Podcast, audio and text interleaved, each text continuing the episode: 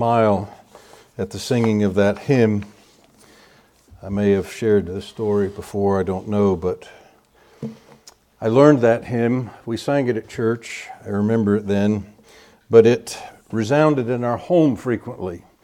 My dad had an album, and it would have been probably from a prior generation, so I think there'll be about two of you that'll catch what I'm about to say, but it was an album, Tennessee Ernie Ford and the San Quentin Prison Choir. Uh, those guys on the album cover, they didn't look as scary as the streets do today, so um, I don't know how long it's been since a prison had a choir uh, and they could sing. So, anyway, but um, well, we're on the outside and we can sing. Lead on, O God of might. Turn a few Romans chapter 13 this morning. Romans 13. I want to begin in verse 8 We'll read through the remainder of the chapter, and I hope for us to finish this chapter today. So, reading from Romans 13 now in verse 8. Owe no man anything but to love one another, for he that loveth another hath fulfilled the law.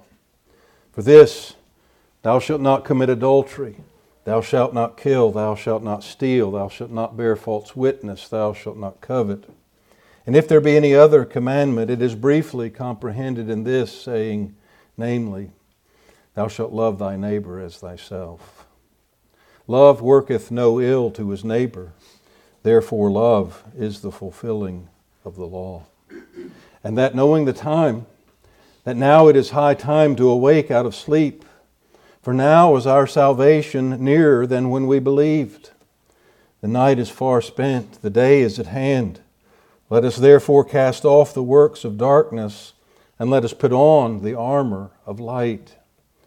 Let us walk honestly as in the day, not in rioting and drunkenness, not in chambering and wantonness, not in strife and envying, but put ye on the Lord Jesus Christ, and make not provision for the flesh to fulfill the lusts thereof. Amen. Linda reading. And we trust again the Lord to prosper the public reading of His. Let's bow our heads and hearts together. Our Heavenly Father, we come with grateful hearts for the mercies that you have granted to your people. We have in this opening portion of the practical part of Romans been told very plainly. It is almost as on a billboard to display we are besought of the apostle by the mercies of God that we might present ourselves, present our bodies a living sacrifice, wholly acceptable unto God, which is our reasonable service, and not be conformed to this world, but be transformed by the renewing of our minds, that we might prove what is that good and acceptable and perfect will of God. And so grant grace today as we continue on through these admonitions that you have inspired and preserved for us. Help us then today to grow in grace and in the knowledge of our Lord and Savior Jesus Christ. We ask these things in His worthy name. Amen. Well, we're working our way through the practical section of Romans, chapters 12 to 16 at the end. And we do have, obviously, several more paragraphs, if you will, of material to go through. Chapter 13 is a very brief chapter. I haven't double checked, but I think the briefest chapter in the whole epistle.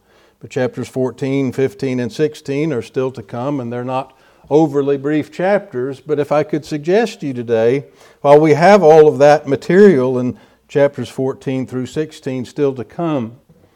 That by the time we reach the end of chapter 13, where we are considering today, we're nearing the close of the topics, the practical things that the apostle will cover. If you would think with me for a minute and maybe work backwards from chapter 16 to where we are, just to kind of flesh that out a little bit. Paul continues, or concludes rather, the epistle with chapter 16, a quite healthy list of names, of greetings, of acquaintances. It is far longer than we have similar things in the other epistles. In chapter 15, he gives a little bit of a record of himself, what he's been doing, uh, what he is currently doing, and what he plans to do. There's actually, for those of you trivia buffs and Bible scholars out there, there's a, a place in Romans 15 that Paul mentions he's going to visit. It just comes to me because I was driving to Florida one time with one of my seminary companions and we were passing the time by playing 20 questions. I'm trying to think of the format, but you know, you've got 20 questions, you think of something, and the other guy gets 20 questions. You just answer yes or no or whatever, and if he can figure out what your thing is within 20 questions, he wins. Well, this fellow was a pretty sharp fellow, and we were doing it with Bible stuff, and we were both doing okay. I think we had all gotten all of the things so far. I said, oh, I think I got him and I pulled something out of Romans 15 Spain. Paul says when he takes his journey to Spain, he's going to drop by and see the Romans. Spain's not a country that you just usually associate with the Bible. I thought I had him. He got it on question 19. What are you going to do? Anyway, but Paul gives a little record there of his plans and where he's been, what he is doing, and what he's going to do. In chapter 14, he deals with a particular question, uh, a problem that arises among believers uh, the, the weak and the strong, uh, matters of indifference. Um, how do we handle those things? How do we handle one another in the middle of those things? And so I say from the end up to where we are now, that's where he's going to go. So the greetings and then some of those plans and personal notes that are there, and then this particular matter that has some difficulty.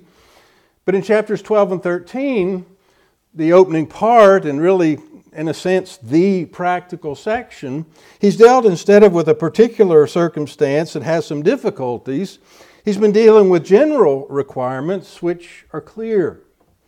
And as we've looked at these sections so far, in chapter 12, 1 and 2, of course, we have that introductory statement. As a result of our salvation, as participants and recipients of the gospel of redemption, we have passed, transitioned out of our previous condition of condemnation and misery into a state of justification and redemption.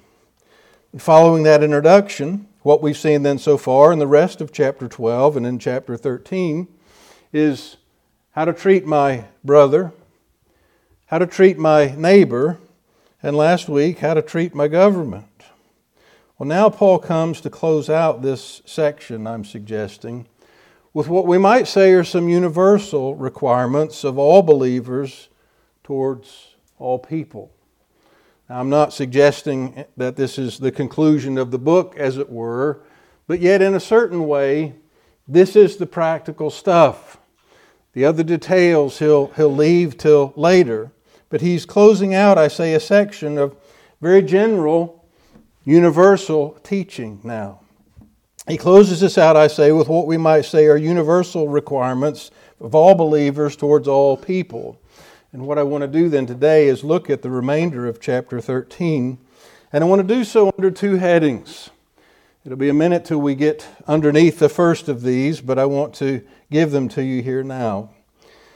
Firstly, today, we are permanently indebted. Permanently indebted. And secondly, temporarily embattled. Temporarily embattled. But firstly, I say permanently indebted. If you look back at verse 8, where we begin today, Paul says, Owe no man anything. Now, this is a phrase that some have interpreted to mean something that I don't believe it does. I think when we look at the remainder of Scripture, it clearly doesn't mean what some have suggested that it means. Some have used this as a phrase, as an admonition of Scripture, to suggest that it is always wrong for God's people to be in debt, to borrow money. Now, again, it's not my purpose to, in, in any extensive way, flesh that out today. But I don't believe, number one, that that's true. And I don't believe that that is what Paul is actually saying here in Romans 13. He has just left that section about what we owe to our government, if you will, by paying tribute. And then he transitions and says, Owe no man anything. But that's really just an introductory phrase to what follows. Now, I think it is clear, and we can't leave out from Paul's meaning, that we're not to be behind in our indebtedness toward anyone. We're not to be delinquent in those things that we owe somebody checks up on us, we ought to have a reasonably good credit rating, a trustworthy person. So, just some thoughts as we approach the context, but with that question that is so often drawn from this verse in particular. I say Scripture does not forbid borrowing. You go through the Scriptures, you find that the admonitions there really flow in a, in a different direction than often it is thought. But when we look at Proverbs, for example, there's a, a clear statement there in chapter 37. It says, The wicked borroweth and payeth not again. The wickedness isn't in the borrowing, the wickedness is in the refusing to pay back. You can go to the book of Deuteronomy, several portions there in the books of Moses and beyond, there's actually scripture that commanded God's people of Israel to lend to one another. You can't have God condoning, even commanding lending without permitting borrowing.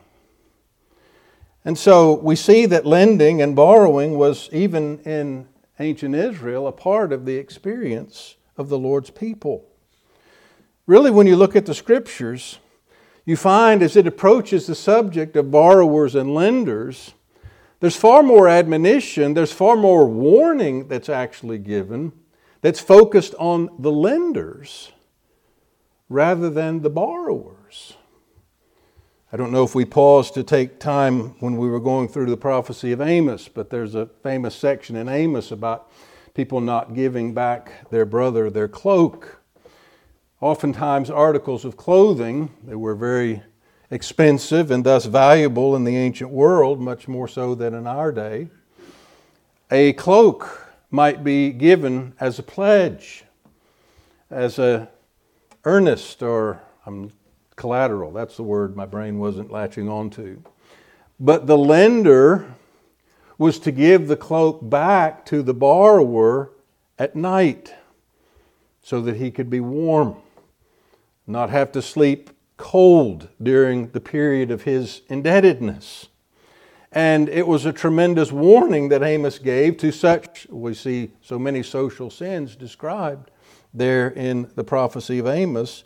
The warning there was given to the lender, the lender, to exact usury, to make merchandise of the poor, to take advantage of them in their situation. Here is where the warnings and the real fear of God comes in.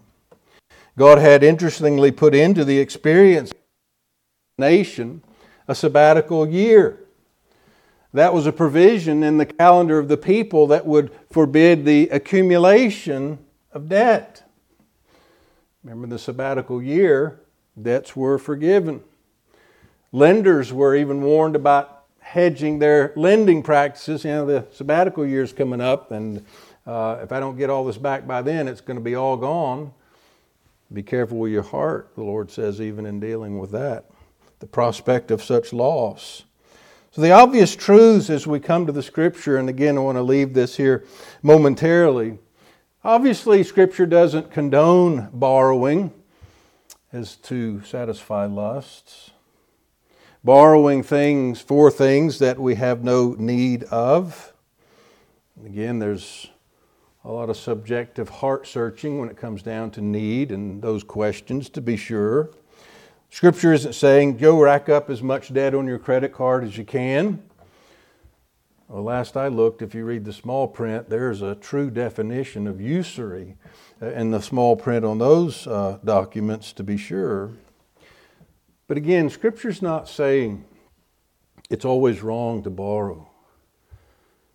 But unbridled borrowing, borrowing to consume it upon our lusts, obviously not what God's people should be doing.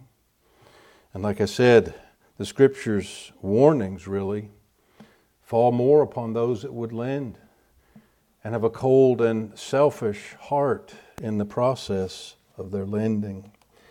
But I say that topic, though it comes up so often and come, people come to Romans 13 in addressing the topic, that's not really where Paul's going here.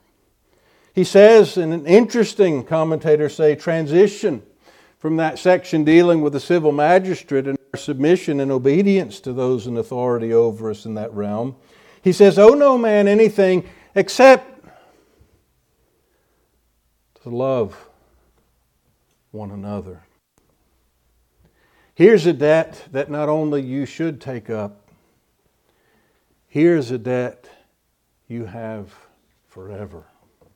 Hence, I say the title of our first point today Permanently Indebted.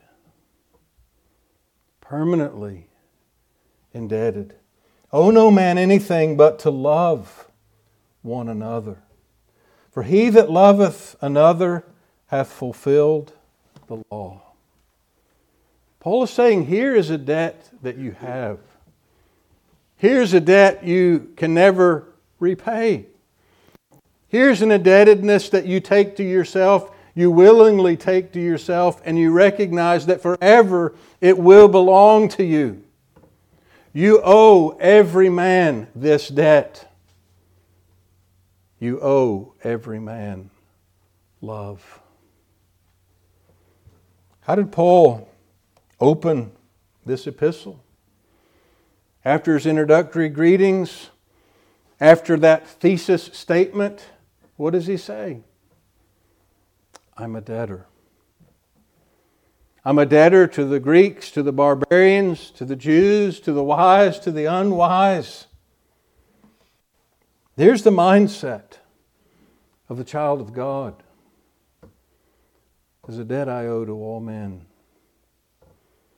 I owe them as fellow creatures created in the image of God. I owe them the mindset, the attitude, the actions toward them that God's moral law has ordained forever.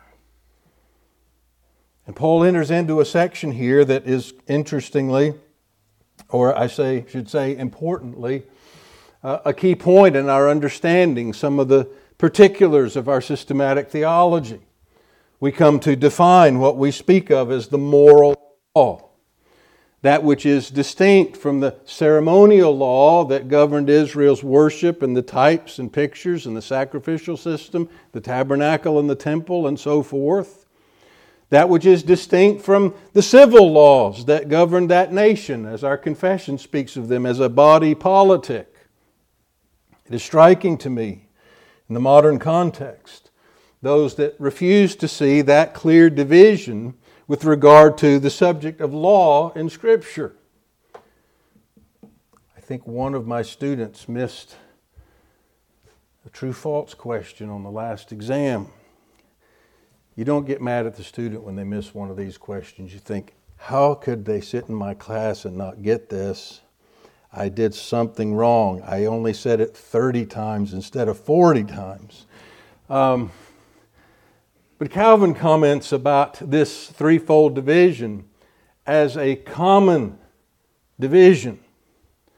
So here's a reformer talking about all the centuries that preceded the Reformation. It's a common understanding, a common division of the law. The moral law stands as unique, as distinct I was amazed as you look at Deuteronomy in that second statement of the ten words. It said that God spoke all these words and he added no more. Well, if you know anything, that's like Deuteronomy uh, five, don't six, don't anyway.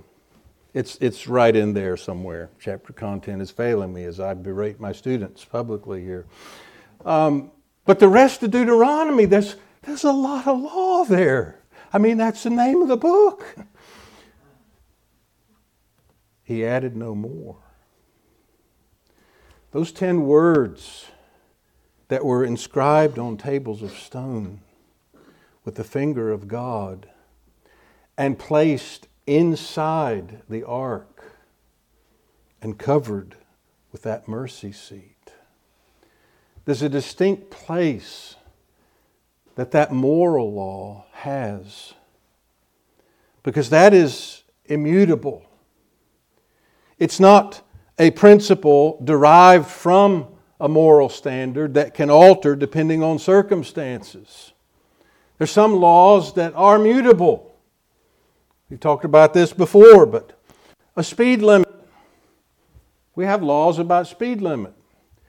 According to the moral law, which doesn't change, that law sometimes has to change. Here's an example. In normal circumstances, when you're driving on certain roads that are designed for certain speeds and certain numbers of cars, here is a speed limit.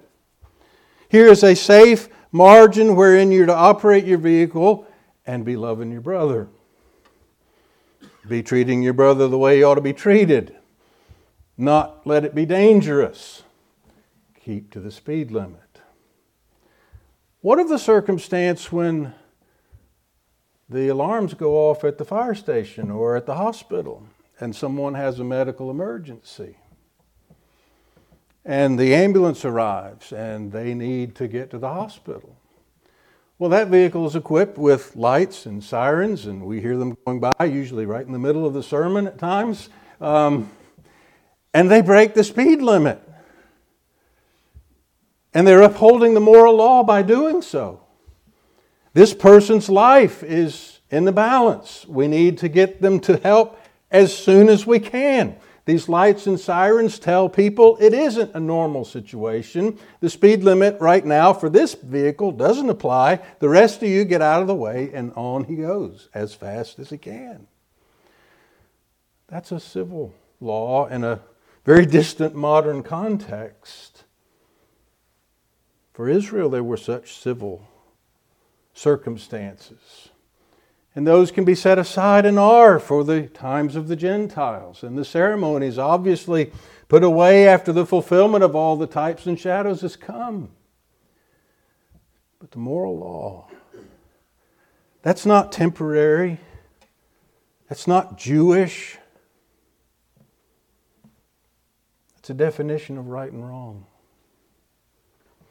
And Paul enters in here to a summary he really uses a literary device here of giving a part, which clearly is in reference to the whole. And he rattles off most of the second table, as we speak of it, of the Ten Commandments. For this, Thou shalt not commit adultery, thou shalt not kill, thou shalt not steal, thou shalt not bear false witness, thou shalt not covet.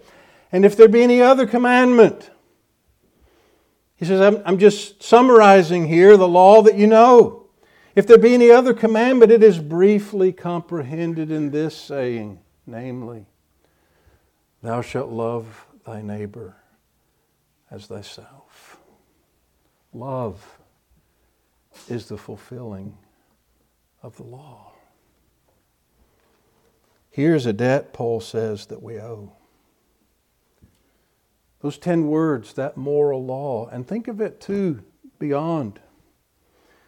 Our confession, I think, is exactly right when it speaks of the 10 words as the place where the moral law is summarily comprehended.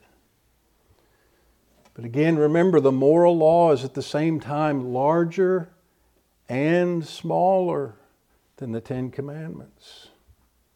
It's larger in that it encompasses all of life. Those 10 words are just like the table of contents. The rest of life is contained underneath them. But the moral law is smaller than that. it can be comprehended in one word love.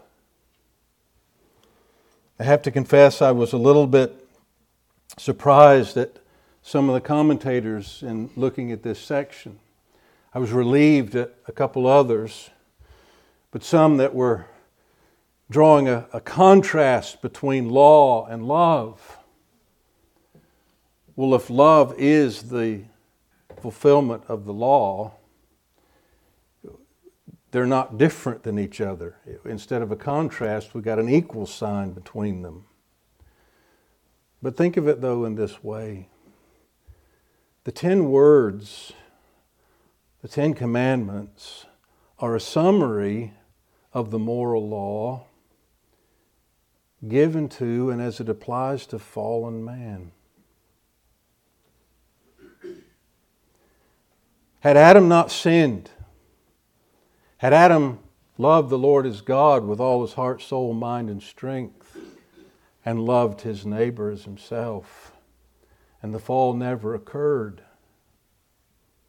the temptation to adultery or murder or theft or bearing false witness or coveting, those circumstances would never have come.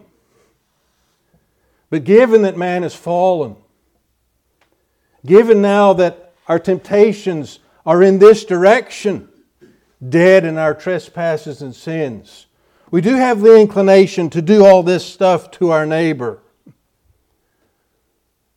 God gave those ten words to show us what love looks like in a fallen world.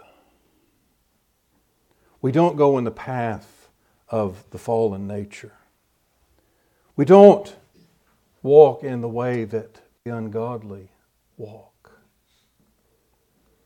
And so, Paul, here I say, in a sense, wrapping up this practical section, save for some particular circumstances that have some difficulty in even understanding and applying them that will follow.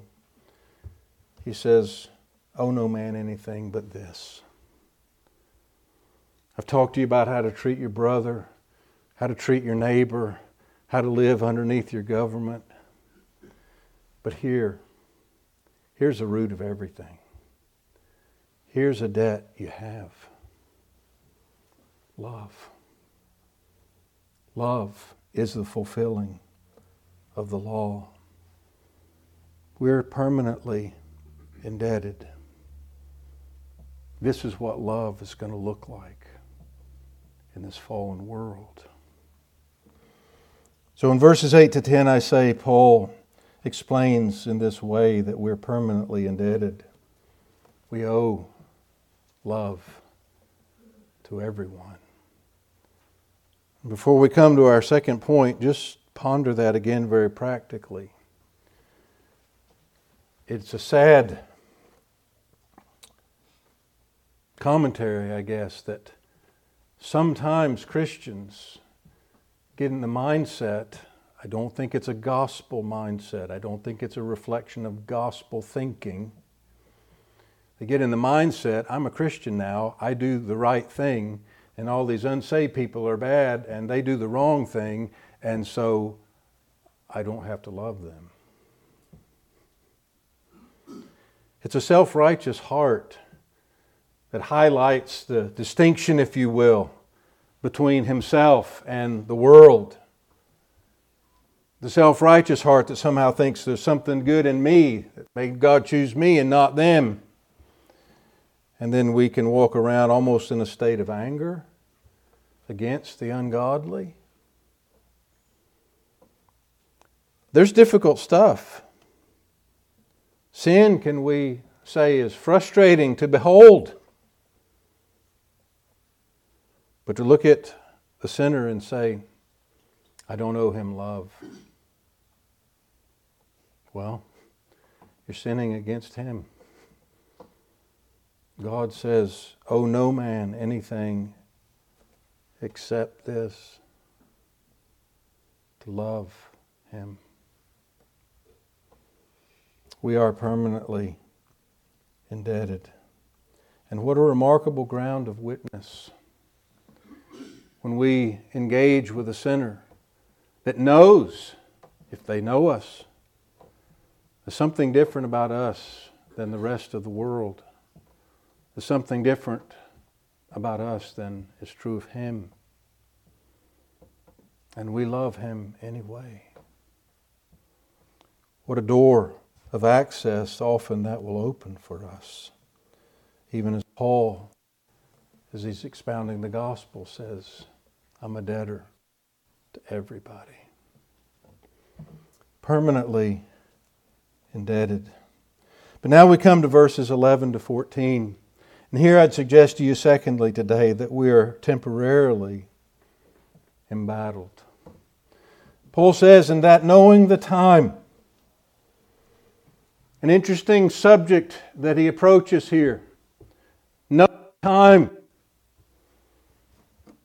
Christ spoke in rebuke of the generation surrounding his earthly ministry. Just pause.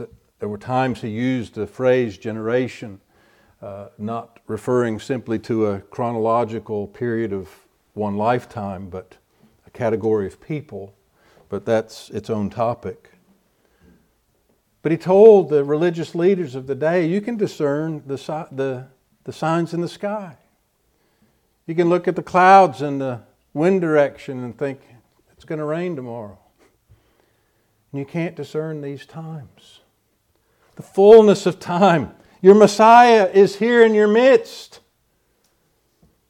That's how he could say it would be more tolerable in the day of judgment for Sodom and Gomorrah and those cities where his greatest miracles were done.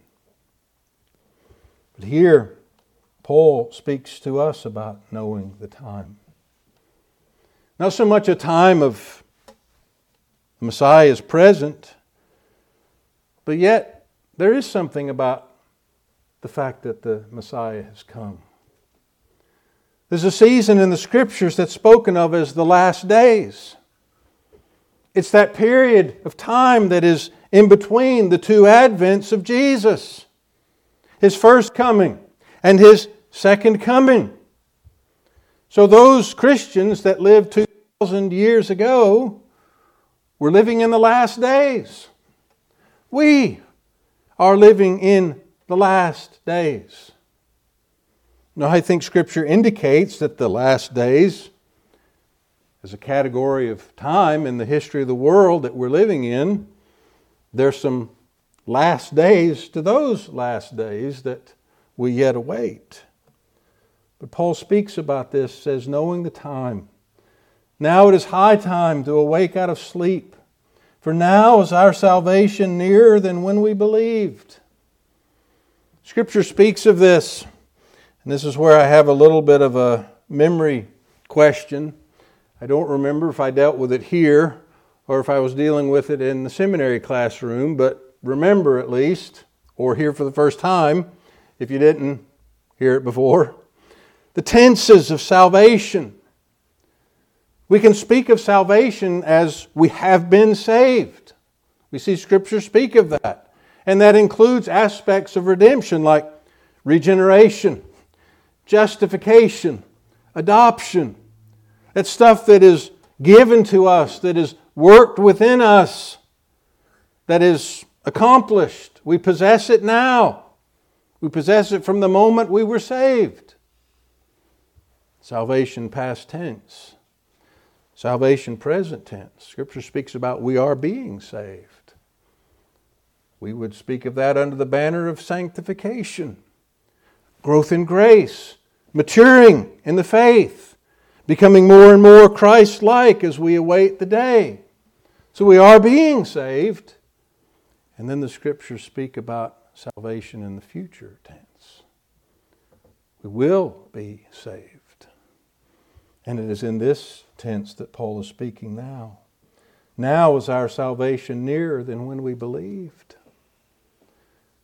We're pressing on to that day of final, ultimate salvation, of glorification, of the day of the Lord's return. So Paul here speaks of awaiting that day. Paul here, one phrased it this way, and I thought it quite fitting. Paul here, in a sense, lays an eschatological foundation for Christian conduct. We're anticipating the day, the day of Christ's return, the day of our glorification.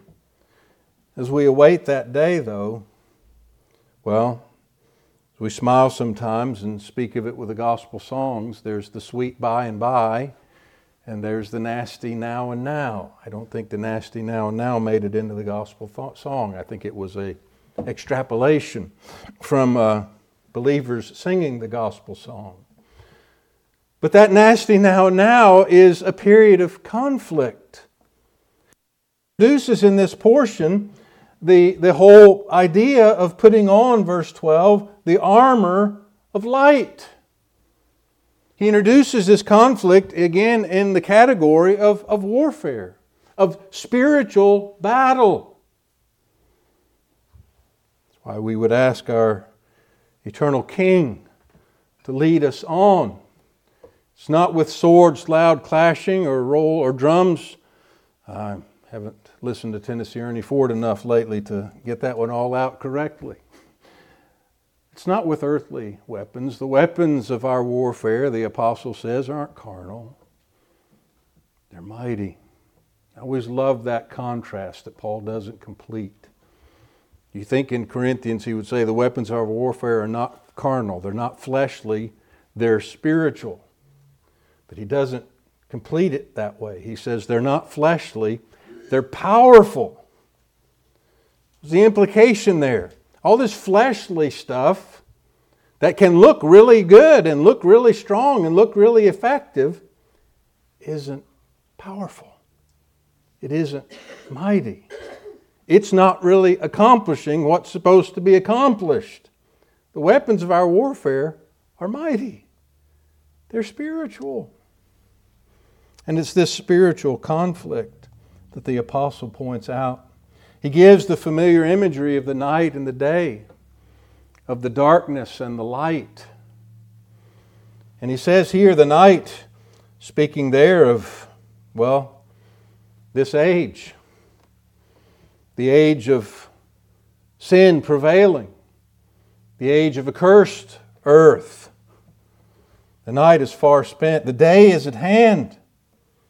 We anticipate the day of Christ's return. We anticipate the day of the new heavens and the new earth wherein dwells righteousness, where these battles won't happen anymore, where the law will be written on our hearts. Not merely, if you will, in tables of stone, helping us to see constantly what love looks like in a fallen world, but written in our hearts. But until that day, there's battle. We're to cast off. The imagery here is often used of clothing. Cast off the works of darkness, put on the armor of light. And then he gives a succession of three admonitions here. The first two he gives with reference to himself, the plural, and then he finishes out just with an imperative to us, but obviously all believers individually. He says, Let us walk honestly as in the day, not in rioting and drunkenness, not in chambering and wantonness, not in strife and envying. The first pair, rioting and drunkenness, intoxication, carousing. As we read elsewhere, once a person is saved, his former companions will think it strange that he doesn't run with them to the same excess of riot. he's different than he was. He's not with us in all these shenanigans anymore. Not in chambering.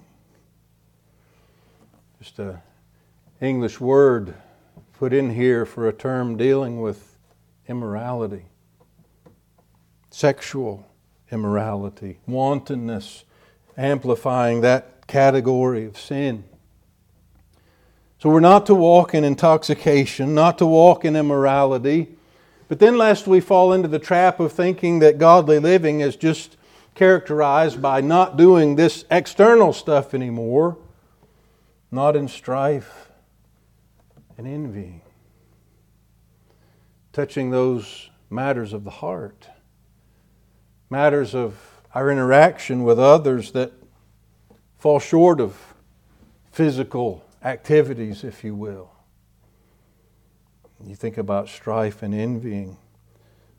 These can often be brought in or kept in the life once the outside stuff's cleaned up.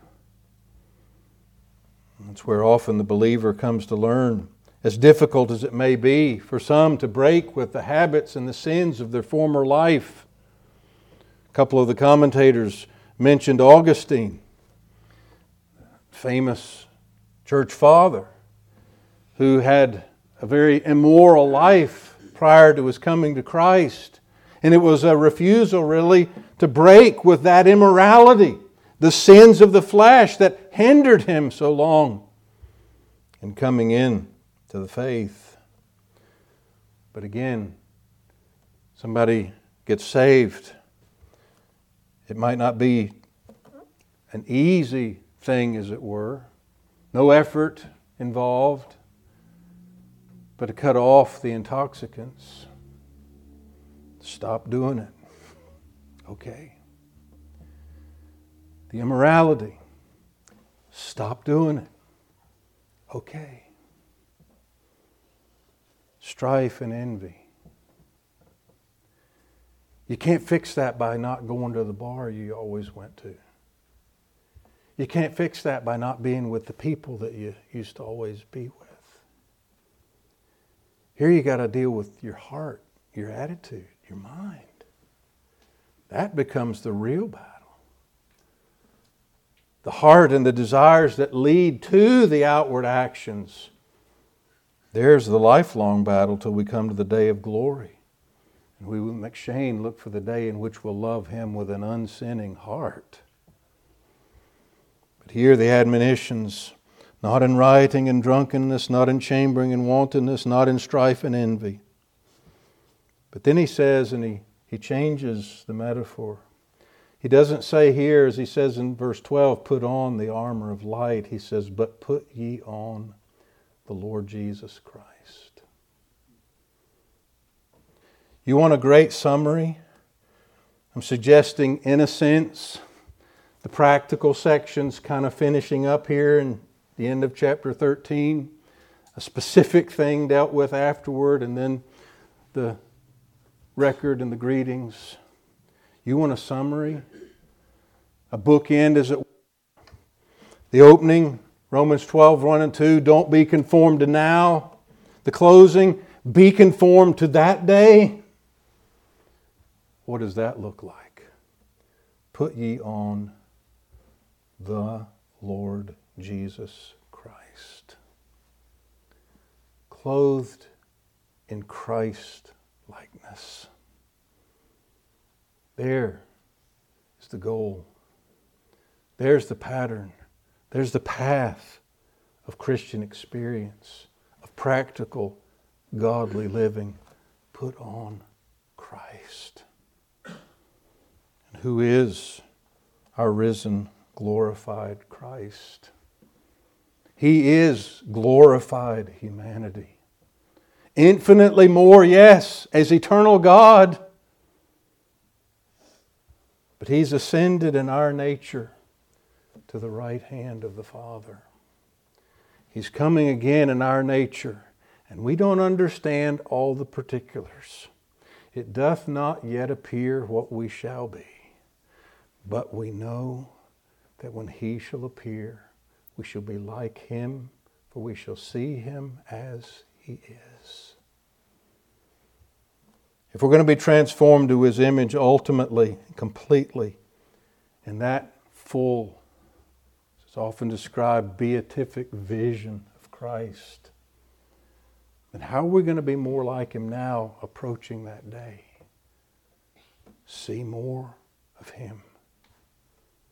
Search the scriptures to see yet more of Him. And then he concludes with a phrase that we should all commit to memory. And make not provision for the flesh to fulfill the lusts thereof. There's a text that could be a, a giant text for a whole sermon. To cut off activities, to draw the lines, as it were. We can be there, but to not even make provision. Some suggest the, the idea of thought here. Don't be thinking about fulfilling the, the flesh's desires. Yeah? Active purposing to plan to sin, I guess, could be and would obviously be taken up in the teaching here. But to not make provision. To live and order your life in such a way that those fiercest points of temptation, those boundary lines between righteousness and sin, that we don't live there, that we don't make provision for the flesh. Sometimes you hear of a Christian falling into great sin. Sometimes it's an awful shock and surprise, and other times it's they were dancing on the edges all the time anyway. And you think of the entertainment industry, the music industry. What unites the world in its united mindset? Stuff that people identify with that are dead in trespasses and sins.